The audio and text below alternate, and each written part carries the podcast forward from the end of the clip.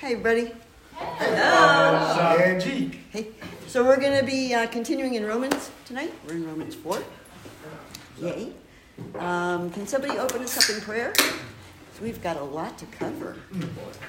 Thank you, Lord, that uh, we have this uh, group that uh, we can get together and hear your word. And uh, just give you thanks, Lord, for uh, giving us these uh, teachers that teach so well. Thank you, Lord, for um, Uh, ha- having a place for us to uh, meet, uh, the study center. And just thank you, Lord, that we, we have a, a, group of loving people that want to show your love. And um, we just give you thanks, Lord, for being you. Thank you, Lord, for paying our sin debt. Uh, thank you so much. Yeah. yeah, Father, you want to grow our faith. We all have faith in something. You want us to put it in you. Uh, and so I pray that as we as we get into your word today, that we would um, hear from you. God, you're the author and the perfecter of our faith, and so I pray that you uh, you would speak to our hearts. You speak to my heart. I, know I would be ready to listen because I know you, you want to you want to speak to me, uh, and so I pray you would make me ready to hear and make me ready to respond. Because um, you want to change my heart through faith. Yeah. And so I pray that be happening. Mm-hmm.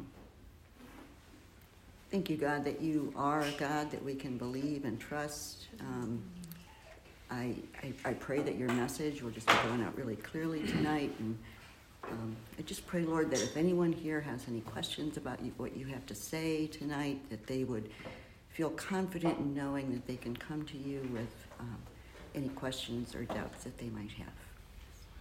Pray all this in Jesus' name. Amen. Okay, so last week we did Romans 3, obviously, comes before Romans 4, where Paul made his great declaration uh, his great claim of justification or righteousness by faith in Christ alone. Craig walked us through the entire chapter, um, the sum of which is that we all fall short of righteousness by the works of the law. Um, Paul, in the first three chapters, has been driving this desperation point home pretty strongly. Um, now, in chapter four, um, Paul calls a witness to support those statements that he's been making. Actually, two witnesses. And look at the two that he's chosen Abraham, the father of the Jews, and David, the greatest historical king of the Jews. Paul devotes this section to a whole case study of Abraham, and that's what we're going to be spending our time on tonight, too. Um, how was Abraham saved? When was he saved? What were the elements of Abraham's saving faith? And he dissects this whole issue of faith in our relationship with God. And it's a crucial issue. By the way, just as an aside, if you've ever wondered or ever had anyone ask you, how did people in the Old Testament get to heaven? The answer's here in Romans 4. Mm-hmm. So let's dig in. It's somebody, uh, who wants to be my Romans reader? Or, you know what? I don't need one. Anybody can do it. Somebody want to read that? One, verses 1 through 3. Uh, what then shall we say that Abraham, our forefather, according to the flesh, discovered in this matter? If in fact Abraham was justified by works, he had something to boast about, but not before God. What the scriptures say Abraham believed God, and it was credited to him as righteousness. Okay, so a little context. Paul is speaking to a diverse group here. It's made up of both Gentiles who may or may not have any knowledge of Abraham, but he's also speaking to a much tougher group. That is the Jews who knew the Old Testament scriptures, or at least thought they did. He's showing them that he's not really telling them anything new. Everything he's been telling them so far is backed up by scripture. So he turns to Abraham to prove this point. So let's look at verse 3 again. What does scripture say about Abraham? Well, it says that he was so good that God credited to him as righteousness, right? No. No, no, it doesn't. It says that he kept the law so well that God credited to him as righteousness. Yes? No. No. No. no of course not. You're right. You're right, Terry. Paul quotes Genesis 15, 6 here. It was the fact that Abraham believed God. It was his faith in God that was credited to him as righteousness. This is the righteousness apart from the law that we heard about last week. So Paul's explaining to his listeners that the Christian message, this idea of imputed righteousness, the message that we either try to establish our righteousness by our own works or we accept this gift of righteousness, well, this idea is not contrary to Scripture. It's the Christian message and it's also the Jewish message. This same message is in the Old Testament in many places. You can find it throughout Psalms and in Hosea and many other places. It's the same message. God is concerned with the heart attitude we have toward Him. Faith or belief means that God wants us to trust Him. And notice here that Abraham, it doesn't say that Abraham believed in God, Abraham believed God. So saving faith is not believing God is there. And it's also not believing in a God who saves. It is believing God when He promises a way of salvation by grace. You know, people can have lots and lots of strong faith that God exists, that He's loving, that He's holy. We can believe the Bible, we can believe that it's God's holy word, we can show great reverence for God, yet all the while, we can still be trying to be our own Savior and justifier by trusting in our own performance in maybe religious matters or in good moral character, maybe in our jobs, maybe in our parenting. So in verse 3, Paul says that Abraham's faith was credited to him as righteousness. That word credited, I don't know, did I did that? Oh, yeah. That word credited, credited, credited is an extremely important word for this whole chapter. It comes up in 10 verses in this chapter. The Greek word is logi, uh, logizomai or something like that. And it's an accounting term and it means to count as. So, one example I read was like think about if you're purchasing a house on land contract, you're paying rent. But if you decide to buy, then those payments are credited as mortgage payments. They're granted a new status. Um, one other thing that came to mind that I thought of when I was preparing for this is a few weeks ago I was at the um, doing this jail ministry thing with Rahab, and we were talking to these women, and one of them we were talking about grace, and one of them said, "Oh, so that's like going in front of the judge, and the judge says." Um, you don't have to serve your sentence. You're guilty, but you don't have to serve your sentence. And it is that, but it's more than that. It's the judge saying, I'm going to serve your sentence for you. There was a sin here, there was a crime here. I'm going to serve your sentence for you. Furthermore, it's not going to be counted against you. It will not show up on your record. Anything, past, present, future, it's not going to show up on your record. Okay. So it's not merely that faith results in righteousness, it's something much more. It's faith counted as righteousness. It means God treated Abraham as though he were living a righteous life. Um, and maybe a simpler way of saying it is this Abraham was not himself righteous, perfect, and blameless, but God treated him as if he were. Uh, just think about the implications for us here. It is possible to be loved and accepted by God while we ourselves are sinful and imperfect. I know we know that, like we've heard that, we know that, but do you get that? I mean, do we get that? So, if we believe that, we'll have no trouble facing or admitting our shortcomings, our sin issues, our failures. God is telling us, yeah, you're messed up, but I love you anyway. So, going on, Paul employs an analogy of a working person getting a paycheck. Can someone read verses 4 and 5? Now, to the one who works, wages are not credited as a gift, but as an obligation. However, to the one who does not work, but trusts God who justifies the ungodly, their faith is credited as righteousness. Okay, again, Paul is saying either we work for it or we don't. It's a very clear distinction. Um, if we include works as a requirement, that nullifies grace. Grace has to be undeserved, or it's not grace. But this is how many people approach God. I do good things, and God pays me with heaven. I mean, think about it. With that mentality, then, what we are in effect saying is that God owes us something. God owes us something. That's crazy. Well, I know you're going, so yeah, you're thinking, yeah, yeah, I know, I got it. I've heard all this stuff before, I understand this, but do we? So, in his book, Evangelism Exploding, um, D. James Kennedy poses this question Suppose you were to die tonight and stand before God, and he were to say to you, Why should I let you into my heaven? What would you say? Well, the first answer is because the most common answer is because I have tried my best to be a good Christian, which is salvation by works. Okay? Um, you've told me, you got that, you know that's not right. Second, but there are two other responses to this question that are fairly common, and they're a little trickier. Second one is because I believe in God and try to do his will. That's salvation by faith plus works. That's in effect saying God's grace is not sufficient. Third response is because I believe in God with all my heart. That is salvation by faith as a work. This is a little, right? And it's a lie, too. It's a lie. It is a lie.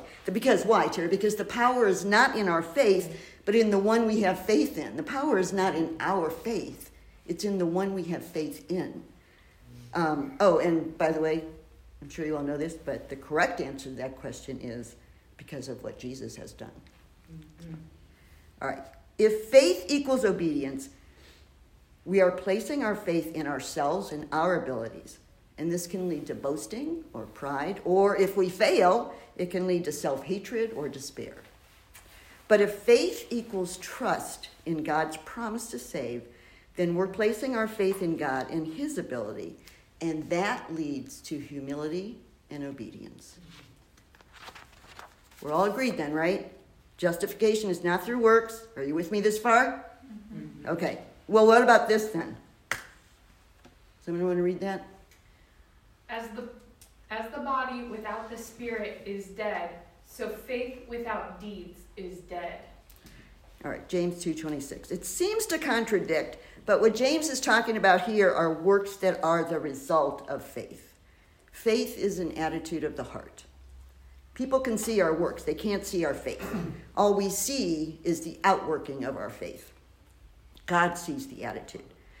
And really, if works are done to earn salvation, who does that glorify? Is that done out of love for God or love for ourselves?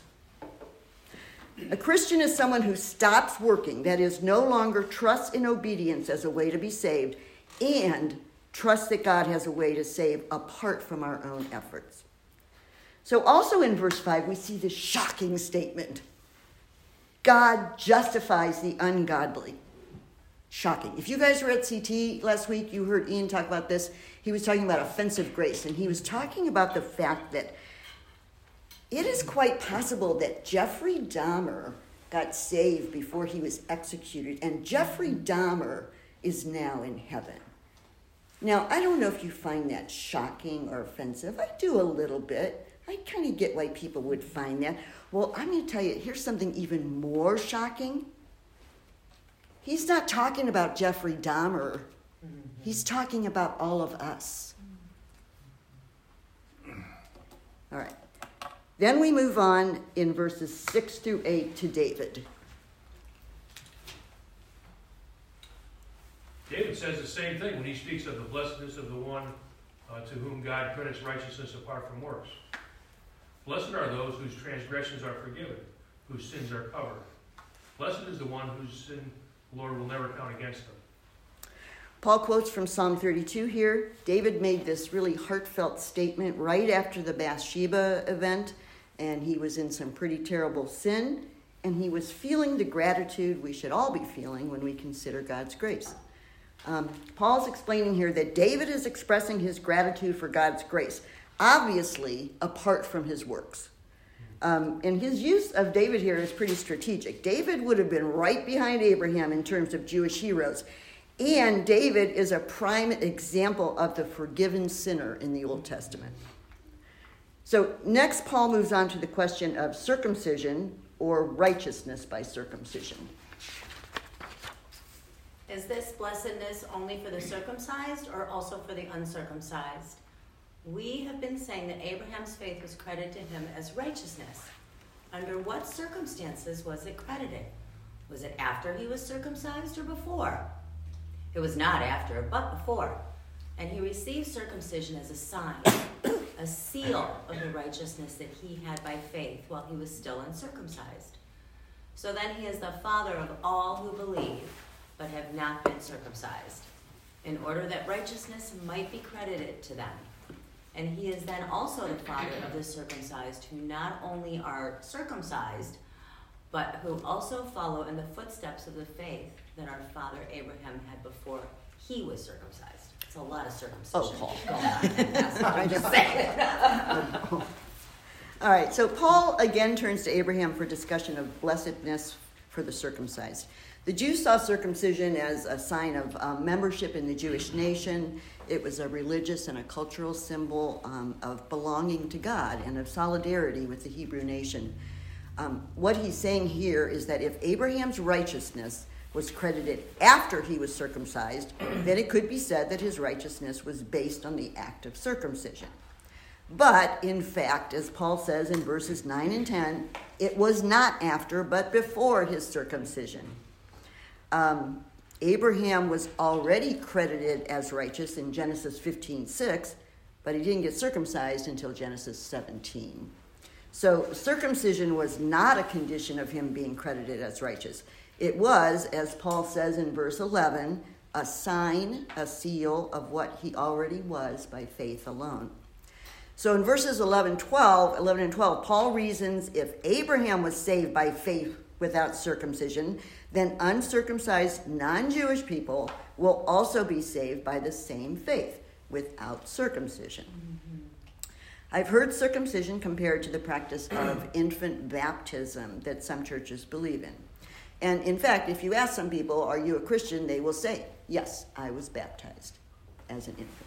So but saving faith is not this ritual. It's not a ritual like baptism or confirmation.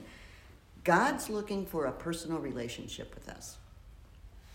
We get baptized as a symbol, a sign, or a seal uh, of who we are, not to make us who we are.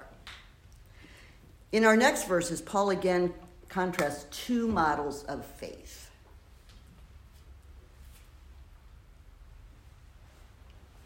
It was not through the law that Abraham and his offspring received the promise that he would be heir of the world, but through the righteousness that comes by faith. For if those who depend on the law are heirs, faith means nothing and the promise is worthless. Because the law brings wrath, and where there is no law, there is no transgression.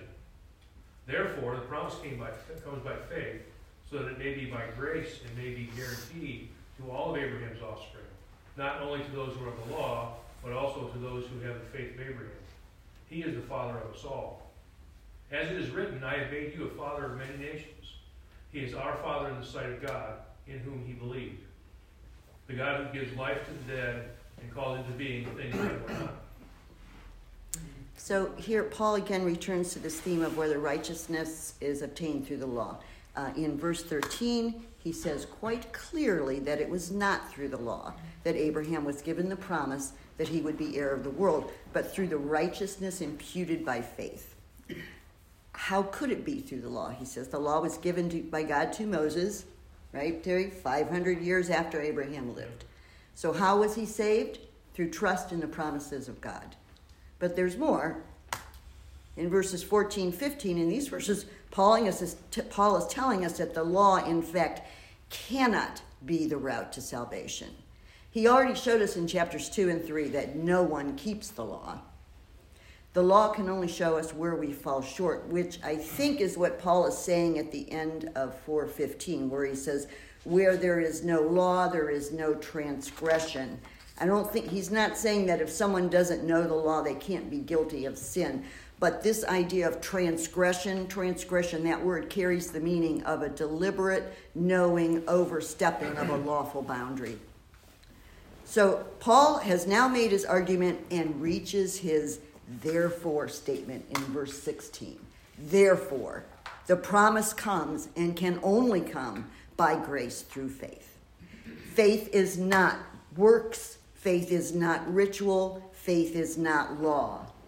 These are the things that he's gone over so far. Well, for us, there's more. Faith is also not mental assent. So going back um, to James in 2:19, we read this. You believe that there is one God. Good. Even the demons believe that and shudder. So even Satan believes in God. It's, even Satan believes in Jesus Christ. Probably even more than we do, which is kind of a strange and scary thought. But he knows they're real. So it must be possible to know these things and it still not be enough. God's not looking for mental assent, He's looking for faith, which includes active trust, something Satan doesn't have. It's possible to believe something and still not have faith in it. All right, I'm going to try this. I'm not very good with stories, but I'm going to try this. Uh, some of you guys know this, this good, it's a really good illustration of this idea. Uh, there's a guy crossing uh, the falls on a tightrope. Who knows that story? Nobody? All right, then you won't know if I get it wrong. Oh, you'll know. Okay, so there's a, there's a guy crossing Niagara Falls on a tightrope, and he's got an audience. Are people watching him. And he successfully makes it across the falls on a tightrope. And he comes back, and then he says, How many of you think I can take a wheelbarrow over on a tightrope? And everybody's like, Yeah, we do. So he takes the wheelbarrow over the tightrope, and he makes it. And then he comes back and he says, How many of you think I can take 100 pounds of bricks over on the, in the wheelbarrow on the tightrope? And everybody's like, Yeah, I do, I know. So he does, and, he, and he's successful, and he makes it. And he comes back and he says, How many of you think I could take a person over in the wheelbarrow? And everybody's like, Yeah, I do. And then he says, Who wants to get in the wheelbarrow? And everybody takes a step back. yeah, yeah. So that's like, Nah, that's not active faith. That's like, Yeah, we believe you can do it, but not for me so much. Okay. So uh, faith is faith is uh, faith is active trust. Faith is also it's not mental assent. It's also not a feeling. It's not this feeling of confidence. It's a faith in who God is and in His love for us. It's not saying I know God will answer this prayer. Um, it is true that God will answer this prayer, but oftentimes what we mean when we say that is, I know God will answer this prayer the way I want this prayer to be answered. so faith is trusting God's love for us and being grateful for however He answers that prayer, and trusting that He wants what is best for us always. Is it okay to doubt? Sure, it's okay to doubt. Take those doubts to the Lord. So, faith is also not positive or wishful thinking. Um, this is Disney movies. This is everything, everything on social media right now, right? If I believe it, it will come true. Biblical faith is not so much that you have faith, but what you have your faith in. Is the object of our faith going to be reliable? Faith is also not believing things you know are not true. People have strange ideas. That's funny to say that, but people have strange ideas about what faith is. Faith is like, yeah, but right? You're nodding. I know. It is. You hear that from people like, I just have faith. I don't think it's true, but I'm just going to have faith that it is. What? That's that's kind of like uh, the modern Christian movement almost. Like faith, they're defining faith as like, oh, we have to like I don't understand what's going on, but I I know God's in control. Like, He's got a plan. He's got a plan. yeah, yeah, It's but right God there. has a plan right. for everything. You know, I- it's like because people are just like, oh, I don't know if it's true or not, but I have to believe. It's just like, Is- that's not. Eh, it's almost like our that whatever that thing is that we're calling faith. We're counting on that to shape our reality, which is crazy, kind of crazy. Anyway, so Paul concludes his case study of Abraham in verses 17 through 25. As it is written, I have made you a father of many nations. He is our father in the sight of God in whom he believed. A God who gives life to the dead and calls into being things that were not. Against all hope, Abraham in hope believed, and so became the father of many nations, just as it had been said to him, So shall your offers, so shall your offspring be. Without weakening in his faith, he faced the fact that his body was as good as dead, since he was about a hundred years old, and that Sarah's womb was also dead. Yet he did not waver through unbelief regarding the promise of God, but was strengthened in his faith and given glory to God, or and gave glory to God. Being fully persuaded that God had power to do what he had promised, this is why it was credited to him as righteousness. The words it was credited to him were written not for him alone, but also for us, to whom God will credit righteousness. For who for us who believe in him who raised Jesus our Lord from the dead, he was delivered over to death for our sins and was raised to life for our justification. All right. So um, Paul presents Abraham as a case of uh, real living faith for us to follow as his children, as his offspring. Some things to consider from this passage uh, believing God is knowing that that reality is greater than how we feel or how things appear. Um, Abraham faced the fact that his body was as good as dead. That's how things looked, how they appeared, that he was, but he also knew, he also knew some things about God too. Um, that doesn't mean that faith is opposed to reason, but it, it is sometimes opposed to feeling and feelings and appearances. Um, Abraham looked at his body and it looked hopeless. So I just, um, I just want to, here's a, just a brief side note on faith and reason. If it is the truthfulness or the validity of God's word that you find yourself doubting or that you have questions about, please ask someone. And believe me, there is not a person in this room who wouldn't rather hear that from you than hear you say, Yeah, cool, I'm going to go get some tacos now. So, yeah, right? I mean, if you have. Because most of us have been there. Yeah. Yeah. exactly. You're going to have doubts. But biblical faith is not opposed to reason. So if you have questions, please bring them up. Um, biblical faith is not simply an optimism about life in general, and it's not believing in ourselves. In fact, it's the opposite faith is going on despite our weakness, despite our feelings and uh, perceptions. Believing in God requires focusing on facts about God. We see this in verses 20 and 21. Abraham was fully persuaded that God had power. Um, Tim Keller says it this way Christian faith is a profound insistence on acting out of measured reflection instead of just reacting to circumstances. Abraham pondered and considered the power of God. So we can imagine him reasoning this way If there is a creator, and I know there is, he must have all power, there can be no limit to it. It is ridiculous for me to think God can't do what he has promised. So faith is thinking about God, focusing on facts about him. God is saying, Trust me, you're my creation, and I love you, so trust me. Believing God also means trusting the Word of God, trusting His promises. It's looking at what God has said and letting that define reality for us. Um, Abraham, our spiritual father, shows us the way to strengthen our faith get to know a lot more about God. Abraham was able to overcome his sense of weakness by reasoning things on the basis of what he knew about God. Um, another way to strengthen our faith is to act on God's promises and word, even when it's hard. Faith is a willingness to act based on God's truth. That might be Go out and reconcile. That might be go forgive. That might be go do this service ministry you're feeling ill equipped to handle. Are you going to, are we going to trust God with these things? But here's the problem anytime we start talking about actions, it's so easy to get back into this faith equals works paradigm. So the important uh, element here in our actions is dependence on God. That's a crucial element. We act trusting that God will keep his promises. Um, I've often heard people say, and I've said myself often, I'm just resting in the Lord. Well, which is a good place to be.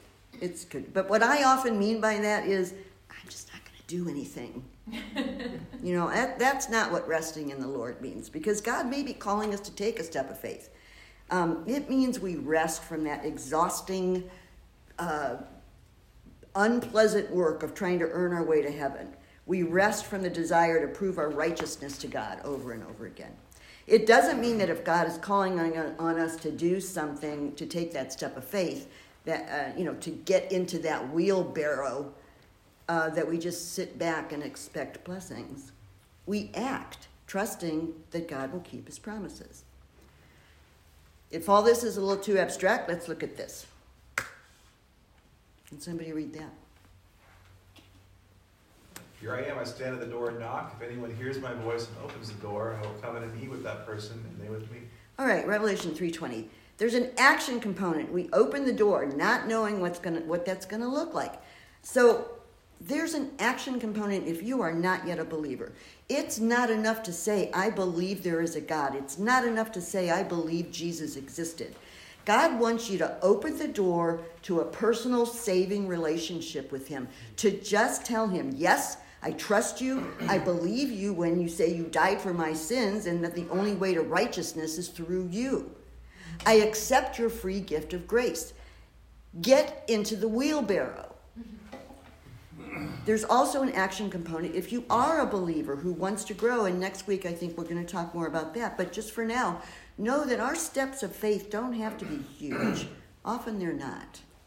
It could just be, Lord, I don't know if I can commit my life to you right now, but I can give you one night a week to Bible study. I can give you one, one hour a week to Bible study. In Luke um, 16.10, we read that Jesus said, whoever can be trusted with very little can also be trusted with much. So take those little steps of faith. Abraham's life also reminds us what a real life of faith looks like. It's not perfect. At different times, we know that Abraham questioned God about his promises. He lied about who his wife was. He even tried to bring, bring God's promise to fruition himself by sleeping with his wife's servant. Um, Abraham's obedience wasn't perfect. His trust fluctuated, but his faith was never extinguished.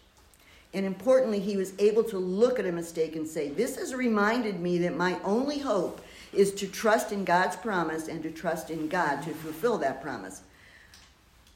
A life of faith sees struggles and failures, but we can use those struggles and failures as a way of increasing our attachment to God. So, what does saving biblical faith look like for us?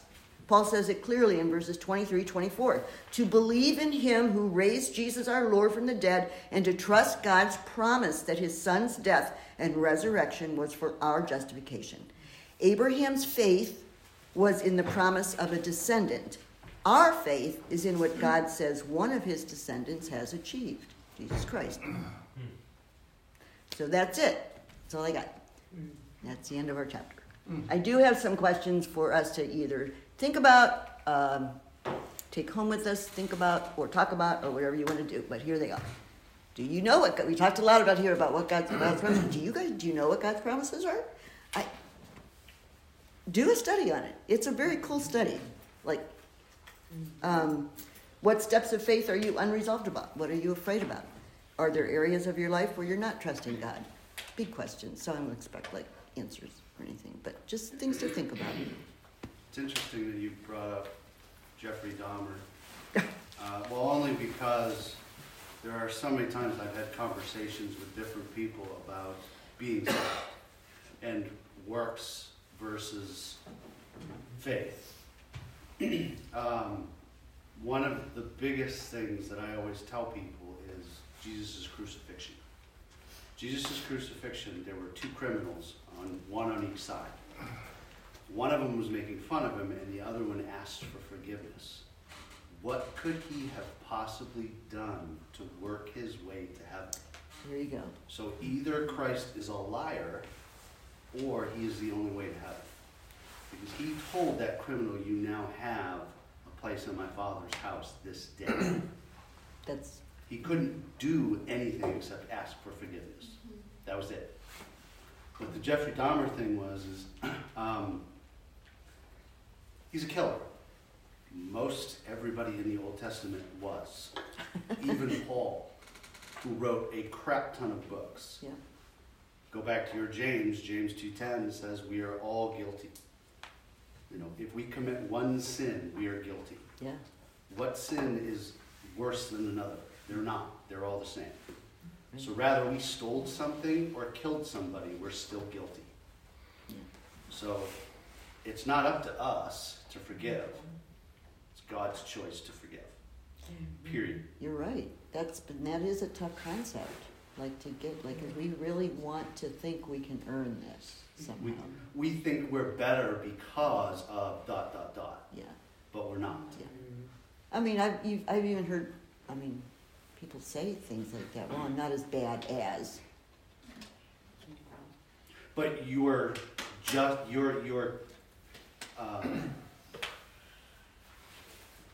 you're saying you're not as bad as this person. So this person here is your judgment for the world.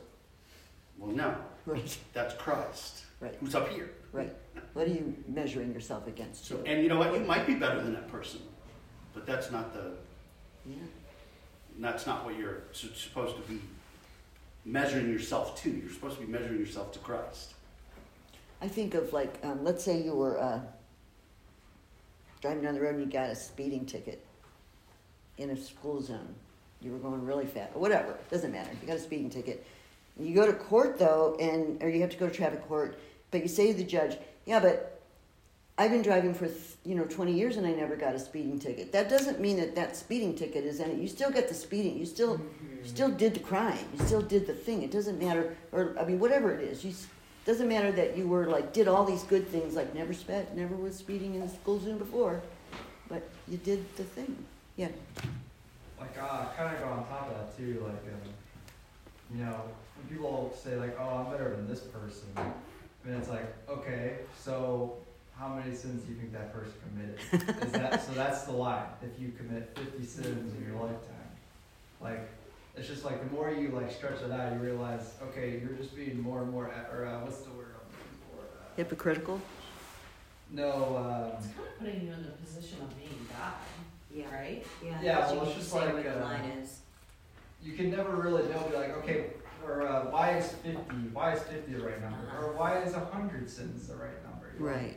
What are you basing that on? It's just like there's no, your, your measuring stick is based on a, uh, a finite viewpoint, like, Yeah. you know, so every, it's just, uh, or, uh, my, Kyle put it best when I was talking about it. It was just like, um, You don't have any authority on anyone else to make that call. Well, it's just saying like, why, why does God, or, um, you know, why God, why would God make that the measuring stick, or, you know, like, why is this person who committed fifty-one sins now not good Arbitrary. enough for That God? arbitrary measuring stick. Yeah, just like good enough to go to heaven?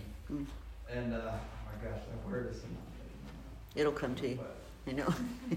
It basically just brings out that, oh, God is actually not very merciful because God, yeah, arbitrary, because God is setting this arbitrary point, number. And so it's like, and you're doing that when you're saying, oh, I'm better than this person. You're setting an arbitrary measuring point. Mm-hmm. And what that does is now that makes God unloving because why would God set this arbitrary point? Right. And, That's uh, an unloving God for sure. like, so yeah, what, what makes that arbitrary point justified? You know? And, uh, but the point, the, there is no, but God makes it clear, there is no arbitrary point. It is perfection that you need. God does not accept any kind of evil. You know, he has to judge any kind of evil that is. And that's our measuring stick. So we're right. So the The measuring measuring stick stick is perfection. Yeah. Impossible, it's just completely Yeah. impossible. Mhm. We were, we were born imperfect. Yeah. Yeah. And, um, Yeah, I mean, I, yeah, go ahead. I was gonna say like, and that's probably like, that's great because now God's saying, I, and I know no one can meet the standard, so that's why I came and sent my son to die for you. But for people that don't know the Lord, it's a very hard concept. Sure. So I was just, I just had lunch with my friend Ronna today, and you know, I was sharing some things with her about our current live-in, you know, and how that was going, and you know, and I, I whatever, blah blah blah. And she's like, "Well, I'm sure you're going to heaven with as many times as much as you've done for other people." And I'm like, Mm-hmm. but I'm not. That's not true. You know, so it was a it was a good conversation. Yeah. But the, the blinders came up, you know, because I was like, I'm, I was actually sure I was going to heaven before I let anybody move in with me. but um, the thing I was thinking about as I was listening to you teach, because I, and I don't, I'm pretty sure I'm not alone. But as we take these steps of faith, it's it is we got to remember that we have an enemy, right? And he will fight us mm-hmm. because he does not want our trust No. in the Lord to grow. He wants to chew us up and spit us out, right? Because the more our trust in the Lord grows, the more strength we get, you know, from the Lord. And so it's good to when you take those steps of faith. I mean, Melanie's not here, but I just love how she's she's really becoming a prayer warrior. You know, mm-hmm. she's like, you just gotta pray through it. You gotta pray, and Yeah. she's right. Yep. You know, because we have a we have a prowling lion that wants to take us down. So, yeah. Yeah. That whole idea of, of, well, yeah, yeah, you're right. I don't know where I was going with that, but. Yeah. You had talked about James, Mm-hmm, when he talks about his works without faith is dead. Yeah. But he actually says, I will show you my faith by my works. You know, so he's not Exactly. saying you have to do the works, but you do it because yeah, you believe God. yeah. And that's a heart attitude. Yes. That's not a, a, a, a, a works, a, a salvation by works attitude. That's a heart attitude. I do this.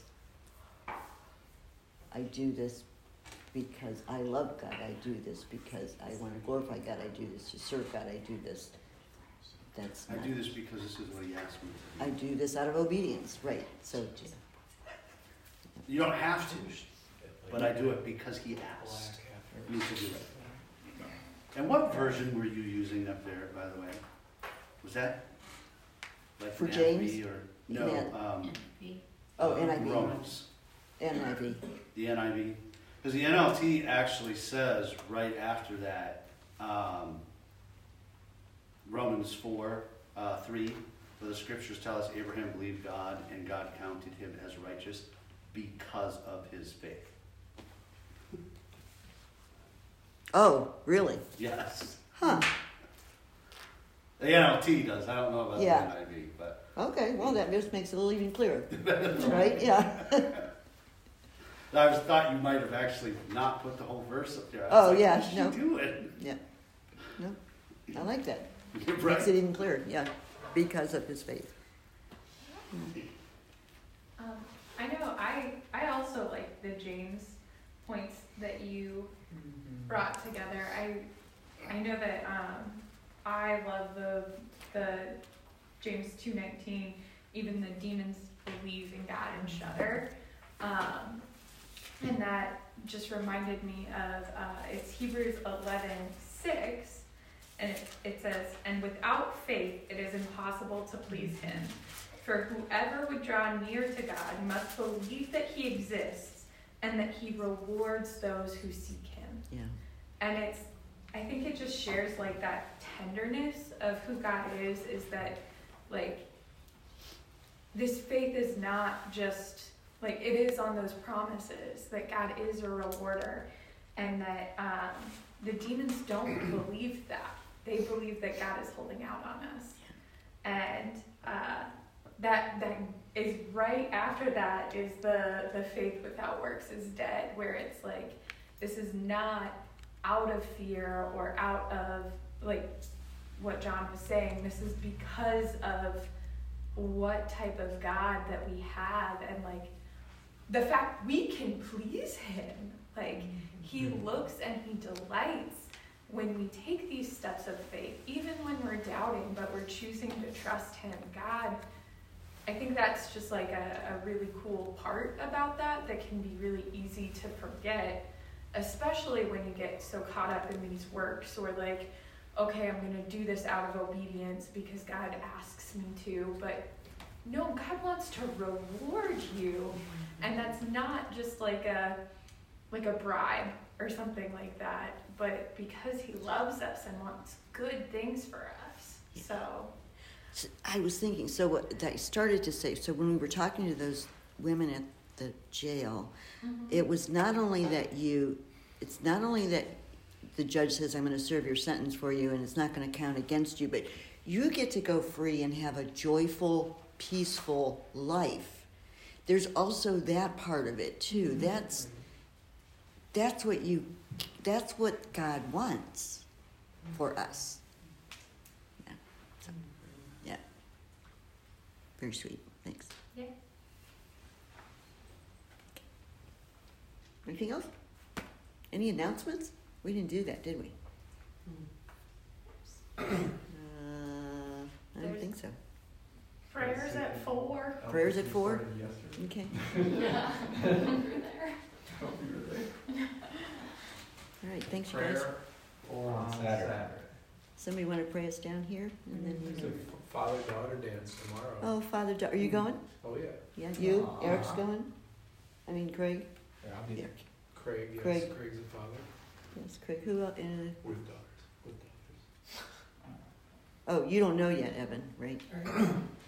Even No, Oh, I we find find out out on Mon- Monday. I find out No, Monday, I'm find out sorry. What, what type of baby? What type? And whether or not uh, What it is a girl, flavor? I won't be able to dance. You with can't it, bring so- her. Too Well, early. I mean, I got some ideas on people that. here. Very cute. um, we'll have fun, you guys. That should be. That should be fun. Just one daughter or both daughters? I think both. Yeah. Aw, Yeah, very cool. nice.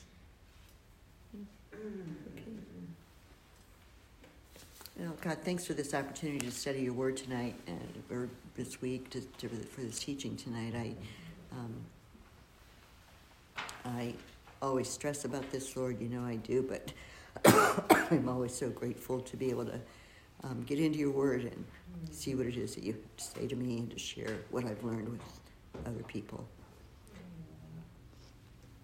Yeah, Lord, I'm really grateful that you that you justified Abraham by faith. Um, you know, it, I've been chewing really on this uh, teaching that we've been studying in cell group and, and thinking about that mountain where you came down and gave that Moses to law, uh, gave that law to Moses, and how you were like, don't even let the people come near the mountain or touch Mhm. the mountain or they will die. And it's just so striking to me how you're that you're still that you're that kind of God. Like we cannot ever even think about approaching you. I can't on my own, or I will surely die because you are so good and so holy. Um, so I'm really grateful that it has nothing to do with that. It has nothing to do with your law. It has nothing to do with my own righteousness or perceived righteousness, but it has all, everything to do with you. So just thank you for that, Lord. Mhm. Yeah, God, I, I do uh, thank you for this passage. I love the way Paul laid out the argument and appeals to, you know, people who have a background in the Jewish faith, and he uses these examples like, you know, similar to what Lindsay was saying in Hebrews 11. I just think that's so sweet that, um, you know, you provide so much evidence for who you are and what your plan has been all along that it's like, oh my God, it's been there for thousands of years. Um, you know, you were planning this before we were even here, um, how to rescue us. So I, I just think that's so sweet, so encouraging. It, it you know, there's evidence um, for it that it's real, that it makes sense, um, that it's trustworthy. People have followed and um, on this path. They followed you for, for thousands of years and, and had the same result that it leads to life. And, you know, when we try to do things ourselves, it leads to death. So, um, you know, on the one hand, I was like thinking, how could Jewish people, Mila asked me this one time, why don't Jewish people believe in Jesus? And I'm like, I don't know. It's pretty dumb. Because you read this passage and it's like, duh. Um, but then in the same regard, um, you know, I ignore things about you all the time that are really, really obvious and evident, and I live life on my own all the time as if you weren't there. Um, so I, I should just uh, stay in my lane um, I guess. Uh, yeah, pray for those people, I guess. So I, I think it's sweet, Lord, that uh, you give so much evidence. You give these um, examples of what, what faith looks like and, and what you want. And the people are imperfect and kind of hilariously so. So I thank you for that, Lord, because that's the way that I am also, and I can identify with that. So thank you uh, for, for this passage, for Angie taking the time to uh, teach it to us tonight. Amen.